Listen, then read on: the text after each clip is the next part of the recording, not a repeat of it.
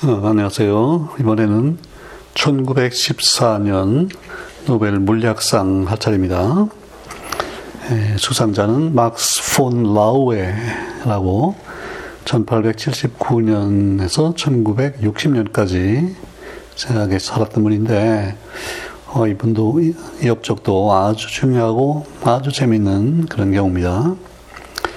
그동안은 우리가 이제 자기 스승보다 먼저 상을 받은 경우를 여러 번 봤는데요. 우리 1902년에 그 나왔던, 에, 누구죠? 그 지만, 피터 지만이 지도 교수였던 오네스보다 먼저 받았죠. 오네스는 1913년 물리학상이었고, 에, 이제 이번도 그런 경우고요. 또 이분이 상을 받을 때, 그 이제 심사하고 뭐 투표를 하고 그럴 텐데, 그동안은 이제 뭐 찬반이 갈리고 뭐 이제 그, 런 경우들이 많은데 이 경우가요 아주 바, 반대가 뭐 가장 적은 아니면 없는 뭐 그런 경우였대요. 누가 봐도 아주 꼭 쳐야 되는 그런 경우인데 그 업적이 이렇게 돼 있어요. For his discovery of the diffraction of X-rays by crystals. 예, 여기 이제 처음에 diffraction이라는 말이 나왔어요. 회절이라고 번역하는데 이 내용은 이제 뒤에 조금 자세히 알아봐야겠고 그 다음에 X선을 회절했다 그랬어요. 그 다음에 누가 했냐면 결정, 크리스털이 한 거예요. 자 그러면 이런 회절 경우에요. X선 말고 예컨대 우리 가시광선이었다 그러면요. 그 diffraction of 그냥 light겠죠. 그러면 그때는 크리스털이 아니고 by prism 그러니까 이, 이, 이 경우보다 어, 예컨대 한, 한 250년 전에 어, 그 우리 가시광선을 이제 파장별로 분리해서 처음으로 그런 관찰을 하고 그런 연구를 했다. 그러면 만약 그때 상을 줬다면요. 아마도 뉴턴이 받았을 텐데 그때 되면 이렇게 얘기하겠죠. For his discovery of the diffraction of light by prism 뭐 그랬을 거예요. 근데 지금은 다른 게요. 가시광선이 아니고 엑스레이 그러니까 이제 파장이 크게 차이가 나는 거죠. 파장이 한 뭐 천 배 이상 차이가 나고요. 그 다음에 이제 예, 프리즘을 쓴 게 아니고 이 경우에는 결정을 쓴 거예요. 그 차이인데 이것 때문에 굉장히 중요한 이제 그 의미가 들어가고 그래요. 이제 그 간단히 그 이제 업적을 일단 요약을 했고요. 어, 이분이 이제 원래 뭐또그 유능한 과학자가 뭐 다 그렇듯이 이분들 이분도 여러 분야에 이제 관심이 많고 논문을 쓰고 그러는데 어, 출발은 과학이에요, 과학. 그 다음에 이제 나중에 물론 결정학이라고 그러죠. 크리스탈로그래피. 그 다음에 이 양자론에 또 관심이 많았어요. 어, 왜냐하면 이제 그 플랑크, 지도 교수가 플랑크인데, 어, 플랑크랑 같이 양자론 연구도 했고, 또 초전도 현상도 연구를 많이 해서 논문을 뭐 여러 개 썼고요. 또 상대성 이론도 또 논문이 여러 개 있고, 예, 뭐 책도 쓰고, 그 다음에 이런 이제 연구 행정에 또 아주 경험이 많고, 그것도 잘했어요. 음, 그것도 중요하고. 예, 근데 이제 이분이 그, 예, 살아온 그 중간쯤 후반에 가면 이제 결국 독, 이게 독일 사람이니까 독일의 그 이제 나치즘 있잖아요. 히틀러. 그걸 또 반대한 걸로 아주 유명한 분이에요. 음. 그리고 2차 대전이 끝난 다음에는 그 독일의 이제 그 과학을요, 예, 2차 대전 예, 패망하면서 아주 참 국가가 막 이렇게 허물어지는데 그, 그 독일의 과학을 사실 부흥시키는데 아주 중요한 역할을 했던 분이고, 예. 자, 이분이 그 초기에 대학 또 공부를요, 그 스트라스부르크에서 했어요. 우리 그동안 여러 번 나왔죠. 독일과 프랑스의 경계에 있던 그 스트라스부르크라는 데서 일단 공부를 하고, 그 다음에 뭐 여러 군데를 이제 다니는데 또 독일의 아주 고도시고 유명한 그 괴팅엔이라고 있죠. 괴팅엔 대학서 또 공부를 했고, 예. 그 다음에 또 미유니에 가면서 그때그때 거기에서 아주 그 유능한 이제 교수, 예, 지도 교수를 만나서 연구를 하게 되는데 뮤니히. 그 다음에 1902년에 년에 그 베를린으로 가요. 그 이년이니까 23살이죠. 예. 그 베를린에 갔더니 그때 누가 있냐면 거기 그 막스 플랑크가 있는 거예요. 어, 플랑크가 그 양전을 내서 아주 획기적인 예, 그 업적을 낸 게 1900년도 이제 12월이었는데 예, 그러니까 그보다 한 1년 정도 후에 예, 이제 베를린으로 가서 라오에가 예, 플랑크의 이제 제자가 됐고 그리고 이제 바로 그 다음에 1903년에 이제 박사학위를 받고요. 그 다음에 1909년까지 예, 그러니까 토탈 한 7년을요 이 플랑크의 조수로 일해요. 예.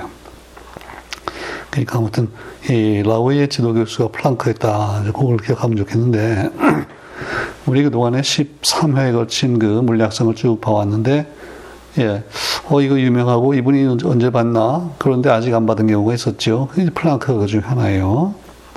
예, 언젠가 받을 뿐인데 근데 아직 플랑크 받았다는 얘기는 없는데 그 제자인 라오에가 지금 1914년도 예, 물리학상 수상자가 된 거예요. 예. 자, 그리고 아까 그 1909년까지 이제 베를린에서 플랑크 조수로 있었다 그랬고, 그 다음에 1909년부터 12년 사이에 또 그 뮤니히죠. 뮤니히에 가는데 거기에는 또 누가 그 아주 참 제왕같이 군림하고 있었냐면요. 아놀드 소머펠트라고 있는데, 예, 그 양자론에서 아주 중요한 분이죠. 이분 이제 밑에 가서 또 연구를 하는 거예요. 음. 자, 근데 갔더니 그 소머펠트의 그 박사학위 과정 학생 중에 이월드, E-W-A-L-D, 우리가 우리 영어 교과서에서는 이월드라고 이렇게 하는데 아마 이분도 독일 사람일 것 같아요. 그렇다면 아마 에발트였겠죠. 근데 이분이 학생으로 있었는데 그래서 이제 이 라오에가 이 사람하고 이제 같이 어, 대화도 많이 하고 이제 그랬단 말이에요.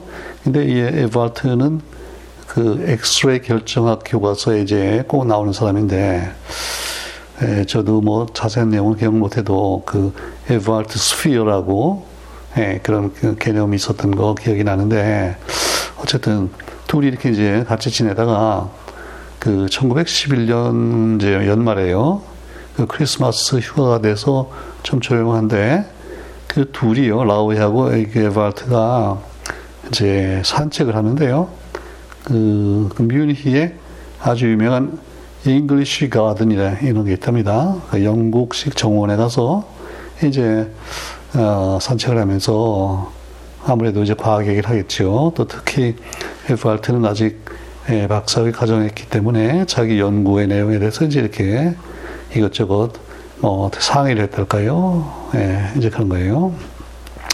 근데 이제 에버트가 한 거는 그 결정, 결정이니까 왜 그 안에 이제 원자들이 이제 규칙적으로 배열된 게 결정이잖아요. 원자나 또는 뭐 이온. 예. 근데 이제 거기다가 이 가시광선을 쪼여서 결정이 이렇게 규칙적으로 배열됐으니까 그걸 통해서 이 회절 현상이라는 걸 이제 얻으려고 그런 연구를 지금 하는 거예요. 예.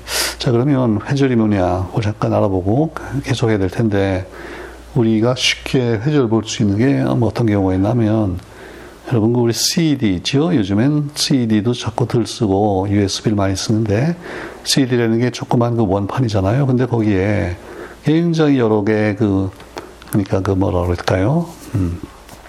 그 원형으로 돌아가면서 쭉 소위 그 트랙이 있잖아요. 그걸 따라가면서 결국 이거 읽어내서 이제 뭐 음악이 나오든지 이제 소리가 나오든지 그럴 텐데 그러면 그 선과 선 사이, 그 트랙 사이가 굉장히 짧거든요. 그렇죠? 그래서 그때 보면 햇빛을 이렇게 조여 보면요. 거기서 이 저 무지개 빛으로 예, 색깔이 갈라지는 게 보이잖아요.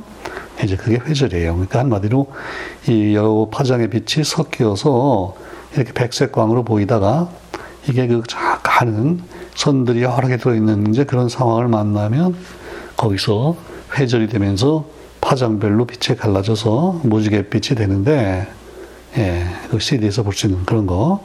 또 이제 결국 물론 프리즘에서도 보죠. 이제 그걸 회절이라 그러는데 근데 이 프리즘은요, 아무래도 그 성능이 그렇게 좋지 않아서 그냥 빨주파란보가 이게 보이긴 해도 그 사이에 어떤 자세한 무슨 선이 그 흡수선 뭐 이런 게 들어있다면요, 그것까지 보긴 좀 힘들어요. 예. 자, 근데 이런 회절을 이제 할 수 있는 어떤 장치를 처음 개발한 사람이 제임스 그레고리라는 분인데 이게 이제 인터넷에 있더라고요. 근데 이분이 그 뉴턴이 이제 프리즘 실험을 하잖아요. 그리고 그 1년 후에 이 프리즘보다 더 좋은 방법이 있겠다. 그래서 이제 회절의 원리를 발견하고 그 어떤 장치를 봤는데 그때는요 장치라기보다 새 깃털 있잖아요. 새 깃털을 보면 거기에 그 여러 가지 아주 작은 가는 선들이 결국은 어떻게 보면 여러 개가 합해서 깃털이 된 거잖아요. 그것도 역시 우리가 깃털이 있다 그러면 이걸 가지고 이렇게 이렇게 해보면요. 그, 예, 무지개 빛이 쫙 보여요. 그걸 통해서, 아, 이게 이런 회절이라는 게 가능하구나. 예, 그걸 이제 밝혀냈는데, 음. 근데 그 뉴턴의 프리즘 실험이라는 게 뭐냐면, 왜 그, 밖에서 이제 햇빛이 들어오는데 그 벽에다가 조그만 이제 구멍을 뚫고요. 그러면 이제 빛이 이렇게 직진하겠죠. 예. 그러다가 거기다 햇프리즘을 넣으면 그게 이제 굴절이 되면서 굴절이 되면서 쭉 무지개 빛으로 이제 갈라지는데 그거야 뭐 그전에도 누가 봤을 텐데 이제 프리즘이 한, 아, 뉴턴이 한 건요. 그 갈라진 빛을 다시 프리즘을 통과해서 하나의 빛으로 모은 거예요. 결국은 아 이게 햇빛이 여러 파장이 다른 빛들의 그 집합이다. 그걸 이제 확실히 보여준 거죠. 예. 그리고 나서 이제 바로 그 다음에 예, 회절이라는 현상을 어, 그레고리가 이제 발견했다고 말이에요. 그러고 보니까 회절하고 프리즘은 다르죠. 프리즘은 회절이라기보다는 이제 빛의 굴절이고, 예. 근데 그 다음에, 그러니까 뉴턴의 그 실험이라는 게 되게 1660년대나 뭐 70년대 그쯤일 텐데요. 그 다음에 한 100년 이상이 지나서 1785년에 어, 미국의 이제 필라델피아에 그러니까 이게 지금 미국이 독립하고 뭐 얼마 안 됐을 때 그럴 때인데 예, 아주 초창기죠. 필라델피아니까 왜 예, 뭐 프랭클린 도리가 생각이 나고 그러는데 그 필라델피아에 이제 데이비드 리텐하우스라고 하는 발명가가 있었다는데 이분이 그 회절 장치를 이제 자기가 고안해서 이제 만들었는데요. 두 개의 이제 스크루, 어, 나사죠. 아주 가는 나사를 만들어 놓고 그 사이에다가 이 머리카락을요, 머리카락을 아주 촘촘하게 쭉 이렇게, 이렇게 이제 쭉, 에, 맸다 그럴까요? 어, 그렇게 했더니, 어, 이게 아주 깃털보다도 더 좋은, 이게 이제 회절 격자라고 우리가 그러는데요. diffraction grating이라고 그러죠. 그게 되는 거예요. 예, 그래서 그 당시에 하여튼 세계적으로 제일 좋은 회절 장치를 이제 얻었고, 근데 이제 이거를 제가 인터넷에서 보니까 이제 무슨 생각이 나나 하면요. 우리 그 회절에서 얻은 이제 스펙트럼이죠. 스펙트럼 중에 제일 중요하고 어떻게 유명한 게 그 수소의 선 스펙트럼이잖아요. 예. 그래서 선들이 규칙적으로 간격이 이제 줄어들어가면서 빨강부터 하늘색, 청색, 저쪽에 보라색이 나오면서 어, 이거를 이제 우리가 나중에 해석하다가 그 발모의 식이 나오고 그 다음에 이제 보호의 원자 모델이 이걸 깨끗이 설명하고 이게 굉장히 중요한데 제가 그러면 수소의 선 스펙트럼을 처음 본 사람이 누군가가 이제 궁금했는데 이게 보통 잘 안 나와요. 어떻게 뒤지고 뒤지다가 어 보통 그때는 그러니까 유럽서 주로 연구가 될 텐데 어 이것도 역시 미국의 필라델피아에 제가 이름을 잊어버렸는데 그 어떤 분이 어떤 사람이 예, 수소의 선 스펙트럼을 처음 봤다 그걸 제가 봤던 기억이 나요. 음. 예, 근데 이게 1700년대 말인데 음. 그러면 결국 이 수소가 처음 발견된 거, 그, 어, 캐ven디시죠. 영국에서. 이게 1766년인데, 그러고 나서 이제 한 몇십 년 후에 수소를 이제 이렇게 상당히 많이 모았겠죠. 모아가지고서 이렇게 이제 방전을 시키고 하면서 그 스펙트럼을 처음 봤단 말이죠. 예, 그게 이제 중요하고, 그 다음에 우리가 그 천체에서 이런 흡수선들을 처음 본 걸로 유명한 게 프라운호퍼잖아요. 1814년에 프라운호퍼 선을 저 관찰하고 그러면서 나중에 이제 태양에 어떤 원소들이 들어있나 이거를 이제 연구하게 되는데 이 프라운호퍼도 그냥 그 프리즘 가지고 했으면 그렇게 잘 안 됐을 거예요. 근데 이분도 1821년에 그그 회절 격차를 좀 더 이제 개선하는데 이번에는요 머리카락이 아니고 이번에는 아주 가는 선, 저 금속 와이어를 아주 촘촘히 이렇게 이제 매가지고요.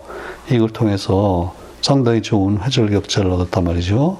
자, 그러니까 여기까지는 지금 이게 가시광선이잖아요. 그래서 가시광선을 회절시키는 이제 연구들은 많이 했는데, 지금 그래서 이, 이 월드 에버트가 예, 지금 박사학위 연구로 이, 이번엔 근데 이런 뭐 와이어나 머리카락 이 정도가 아니고 어, 결정을 이제 생각하는 거예요. 근데 이제 결정은 그 원자들이 이제 배열이 돼 있는데 원자 하나의 층과 그 다음 층 그 간격이 아까 우리 머리카락과 머리카락 사이 아니면 이제 금속 와이어와 와이어의 사이 이제 그거에 비하면 굉장히 짧잖아요. 음. 뭐, 뭐, 천분의 일, 만분의 일, 뭐, 뭐, 거의 백만분의 일, 이렇게 다르게 좁은데, 그 이 경우에 어떤 회절 현상을 얻을 수 없을까, 이제 그런 걸 연구를 한단 말이죠. 예. 근데, 근데, 근데 어쨌든, 그 가시광선을 이제 이 엑스레이, 아니, 엑스레이 대신 엑스레이를 그때 에바르트는 생각을 못하고, 가시광선을 이 결정에다가 어떻게 회절시킬까 뭐 이런 이제 생각을 하고 있었는데 그때 이제 그 산책을 하다가 라오에가 아니 그러지 말고 예, 가시광선보다 훨씬 파장이 짧은 X선이라는 게 이제 이미 알려져 있는데 X는 한번 써보면 어떻겠냐 이제 그런 그 제안을 한 거예요. 예. 근데 이제 우리 그 X선 발견이 1895년이잖아요. 예, 그러니까 그리고 나서 한, 한, 거의 30년이 됐는데, 예, 그 사이에 아주 이게 논란이 많아요. 도대체 X선이 뭐냐? 이게 예, 전자기 파, 순수한 빛과 같은 전자기 파냐, 아니면 입자냐. 처음에는 뭐 혼란이 많았겠죠. 그러다가 이제 시간이 가면서, 아, 이건 아무래도 입자는 아니고, 예, 전자기 파 같다. 이제 그런 생각이 들어가고요. 그러다 보니까 이 파장을 이제 어느 정도를 이제 파악을 했는데 알고 보니까 파장이요. 그 원자의 크기, 그러니까 수소 원자의 크기가 1옹수름이잖아요. 그거보다 훨씬 작은 거예요. 그거에 뭐 한 5분의 1, 10분의 1, 뭐 이 정도밖에 안 돼요. 자, 그래서 라오웨가, 아, 그러면 우리가 X를 써서, 예, 그 혹시 결정으로부터 회절 그런 패턴, 결과를 얻을 수 있지 않겠느냐. 그리고 이제 금방 실험을 한 거예요. 예. 이제 지도 교수는 소모펠트고 이 당시에. 음. 자, 그게 이제 10, 그러니까 1912년 이제 초에 실험을 했겠죠. 그리고 1912년 6월에요. 이 이제 소모펠트가 그 당시 그 독일의 이제 물리학 학회에 가서 이 결과를 발표하는데 그때 이제 그 연구 실험 실험을 주로 한 사람으로요. 이 라우에가 이제 물론 첫 번째고 그 다음에 이제 크니핑, 프리드리 이런 사람들이 있는데 이제 세 사람의 연구 결과를 발표한 거예요. 예. 그 라우에는 아마 본인이 그때 거기 가서 갈 아마 형편이 안 됐는지 모르겠는데 어 그래서 사람들이 이제 깜짝 놀란 거예요. 야 우리 그 전에는요 가시광선 밖에는 회절을 몰랐는데 어 이게 X선을 회절시킬 수 있다. 예. 그러니까 X선의 정체가 아주 확실해진 거죠. 이게 예, 입자였다면요, 이런 회절이 있을 수가 없거든요. 그래서 아, 이게 X선이 예, 굉장히 파장이 짧은 전자기 파다. 그게 이제 확실해졌고, 예. 그러고 나니까 이어서 아, 이거를 이제 결정에다 쪼이면 회절 패턴이 나오고, 그걸로부터 결정에서의 그 원자와 원자 사이의 거리, 이런 것들이 이제 나오잖아요. 그리고 이제 그 다음에는 물론 뭐 한 백 년에 걸쳐서 아주 엄청난 양의 이제 연구가 있는데 특히 그 생체, 생화학적으로 중요한 이제 분자들, 뭐 단백질이라든지 또 그리고 왜 DNA도 그랬죠. 이런 걸 이제 엑선을 쪼여서 그 회절 결과를 보면서 예, 그 내부 구조를 연구하고 그러니까 이게 뭐 엄청 중요하게 됐는데 그게 이제 처음 그런 실험이 1912년에 이루어졌다 그 말이에요. 그리고 이제 결국 2년 후에 지금 노벨상을 받은 거잖아요. 음. 자, 그래서 이제 그, 그 뮤니히에서요, 소머펠트랑 한 3년을 있다가 1912년에 바로 스위스, 스위스의 그 유명한 취르히 대학에요. 추빙 교수로 가는데 그냥 교수도 아니고 아주 타이틀이요. Extraordinary 교수라고 돼 있어요. 아주 뭐 특별한 교수다 이거죠. 이런 게 비슷한 게 뭐 지금 우리 주위에 있다 그러면 아마 뭐 특훈 교수라는 게 있는데 예, 요즘에 뭐 특훈 교수는 사실 뭐 이 정도의 그런 이제 그 중량감이 있는 건 아닌데 그래도 음 어쨌든 예, 대번에 이걸로 유명해지면서 예, 츄리히 대학 교수가 됐고요. 그 다음에 예, 1912년 후에 14년부터 한 5년 동안 19년까지는요. 또 프랑크푸르트 특훈 교수가 돼요. 이제 스위스로 갔다가 이번에 다시 독일서 프랑크푸르트 대학에서 특훈 교수로 모셔왔고, 어. 근데 그 당시에 뭐 지금도 그렇겠지만 독일에서 뭐 워낙 좋은 대학이 많지만 그래도 제일 어떻게 보면 에, 인류 대학이 결국 베를린 대학이라고 볼 수가 있는데 1919년에는 이제 드디어 예, 베를린 대학 교수로 이제 초빙이 돼요. 어, 그래서 어, 거기 가서 한 25년을, 그러니까 1943년까지 베를린 대학 교수로 지내면서 뭐 엄청난 이제 영향력을 발휘하고 그러는데, 예. 그 거기 갔더니요. 갔더니 어떤 유명한 사람들이 있냐면, 네른스트가 있고요. 네른스트는 이제 물론 화학상을 받는데, 그 다음에 바로 전에 1918년 노벨상 수상자가 된 그 하버가 있고요. 그 다음에 또 제임스 프랑크라고 또 나중에 이제 나올 텐데, 이런 쟁쟁한 사람들이 이제 있는 거예요. 예. 그때 이제, 예, 내 세미나가 있다 그러면요. 그 앞자리에 이런 쟁쟁한 사람들이 쫙 앉고, 그때 또 누가 있냐면 또 아인슈타인 있었대요. 어, 아인슈타인이 그 베를린 거기에 어떤 이제 그 연구소에서 연구를 하고 있는데, 그 아인슈타인도 오고, 그래서 이 뭐 앞자리에 가지고 노벨상 수상자들이 쫙 앉고, 이때 이제 그 라웨가 중요한 역할을 했단 말이죠. 자, 그 다음에 이제 이, 이 라웨 관계에서 또 하나 아주 재밌는 얘기가 하나 있는데, 이 노벨상을 받고 나서, 자, 2차 대전 때, 어, 그 왜, 저, 뭐, 대전 전 직전이라고 해도 좋은데, 그, 예, 히틀러가 이제 정권을 잡으면서, 뭐, 막 탄압, 탄압하고 그러잖아요. 그래서 막, 그 외부로 이제 그 탈출도 하고 막 그러는데 그때 금을요 금을 일체 외국으로 반출하는 걸 이제 금지시켰어요. 그러니까 혹시 금을 뭔가 가지고 나가다가 이제 들키면 아주 이거 사용이 되는데 근데 그때 이 라우에하고 이또그 아까 얘기한 제임스 프랑크 이 두 사람이 이제 이걸 외국으로 그, 나가면서요, 이 금메달을 좀 가지고 나가고 싶은데, 예, 또, 이, 저, 그냥 독일에 놔둔다 하더라도, 어, 이거 뺏길지 모르고 좀 위험한 이런 상황이 됐다 해요. 그때, 근데 그 헤베스라고, 나중에 이분도, 예, 이제 노벨 화학상을 받는 헤베스라고 있는데, 이분이 글쎄 이두 사람의 금메달을 이렇게 이제 내가 잘 이렇게 숨겨주겠다 그래가지고 근데 이 금이라는 게 웬만한 데 녹지 않잖아요. 근데 딱 이걸 녹이 넣을 수 있는 게 이제 왕수라는 게 하나 있어요. 강한 강한 염산과 질산을 남아 섞은 건가 그런데 그거를 녹였대요. 야, 그 노벨상 메달, 금메달을 녹였어요. 이제 따로따로 녹였겠죠. 음.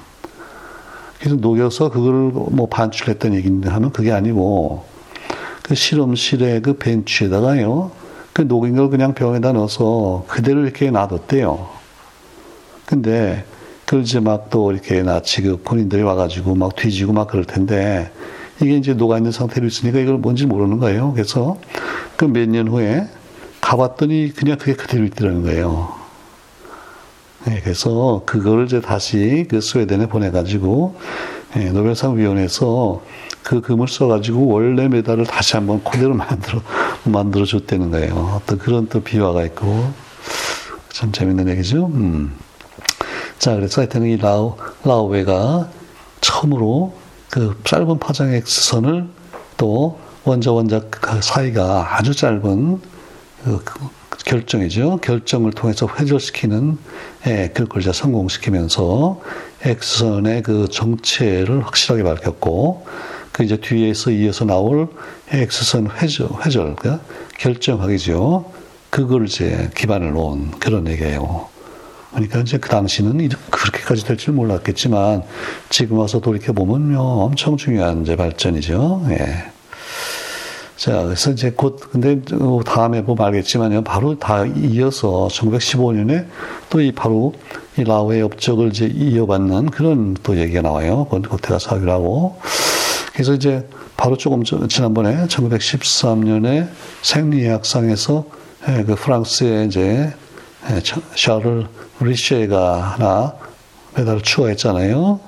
근데 이번에 다시 독일이 또 하나를 추가했어요. 그래서 이제 이 시점에서 독일이 14개, 프랑스가 11개, 영국이, 영국, 네덜란드가 5씩, 그 다음에 스웨덴이 셋, 러시아, 이태리, 스위스가 둘, 덴마크, 스페인, 미국이 하나, 이렇게 됐어요.